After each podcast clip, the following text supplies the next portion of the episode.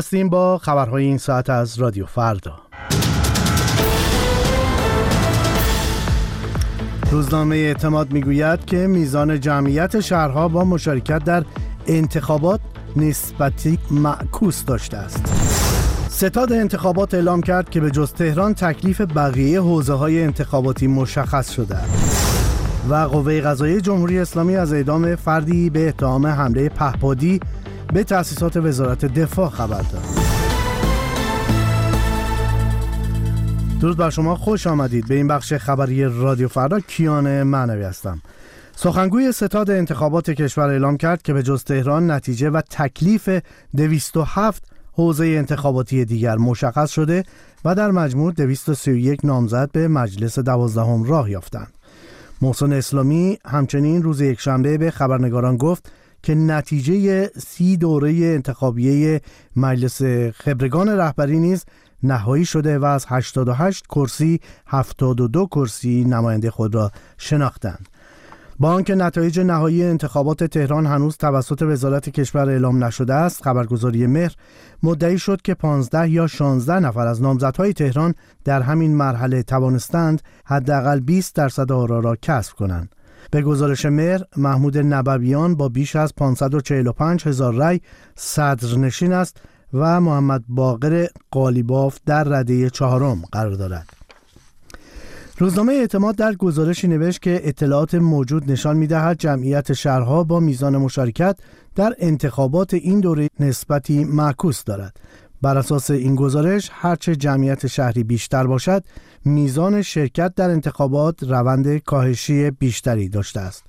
آمارهای اعلام شده نیز نشان می‌دهد استان کوکیلویه و بوی رحمت که از کم جمعیت ترین استانهای کشور است با 64 ممیز 27 صدام درصد در این دوره از انتخابات مجلس و خبرگان رهبری بیشترین آمار مشارکت را به ثبت رسانده. روزنامه اعتماد همچنین در گزارش خود میزان آرای باطله را یکی از ویژگی های تازه انتخابات در کشور دانسته است. سعید شریعتی از چهره های اصلاح طلب در شبکه ایکس نوشت که در تهران با ثبت بیش از 500 هزار رأی باطله آرای باطله دوم شده است. خبرگزاری مهر روز یکشنبه اعلام کرد که بر اساس شنیده ها میزان آرای باطله در تهران 12 درصد است. قوه قضایی جمهوری اسلامی ایران روز یکشنبه از اعدام فردی تحت عنوان عامل موساد خبر داد و او را متهم به حمله پهپادی سال گذشته به یکی از تأسیسات وزارت دفاع معرفی کرد. تلویزیون حکومتی جمهوری اسلامی گزارش داد که این فرد قصد داشته با هدایت یک افسر اطلاعاتی موساد سازمان جاسوسی اسرائیل مجموعه کارگاه وزارت دفاع در اصفهان را منفجر کند. تاریخ و هویت فرد متهم هنوز مشخص نیست.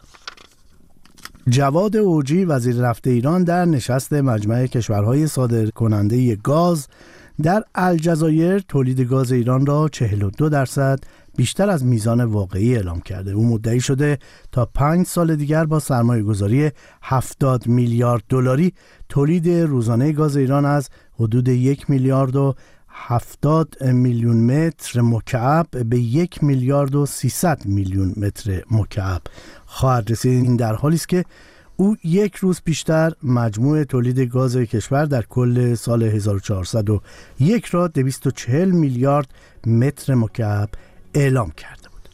بر اساس گزارش اتاق تهران و بنابر آمار ارائه شده از سوی وبسایت سرف شارک در سال 2023 ایران در میان 121 کشور جهان در جایگاه 95 به لحاظ کیفیت اینترنت قرار دارد.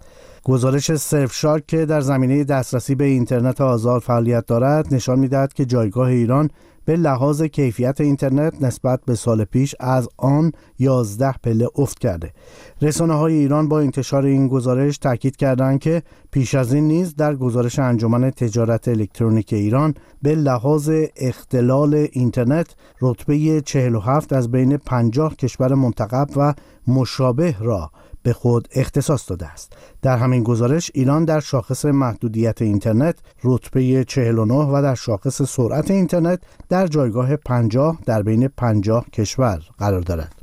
به پایان این بخش خبری می‌رسیم. بخش بعدی خبرها تا 55 دقیقه دیگر.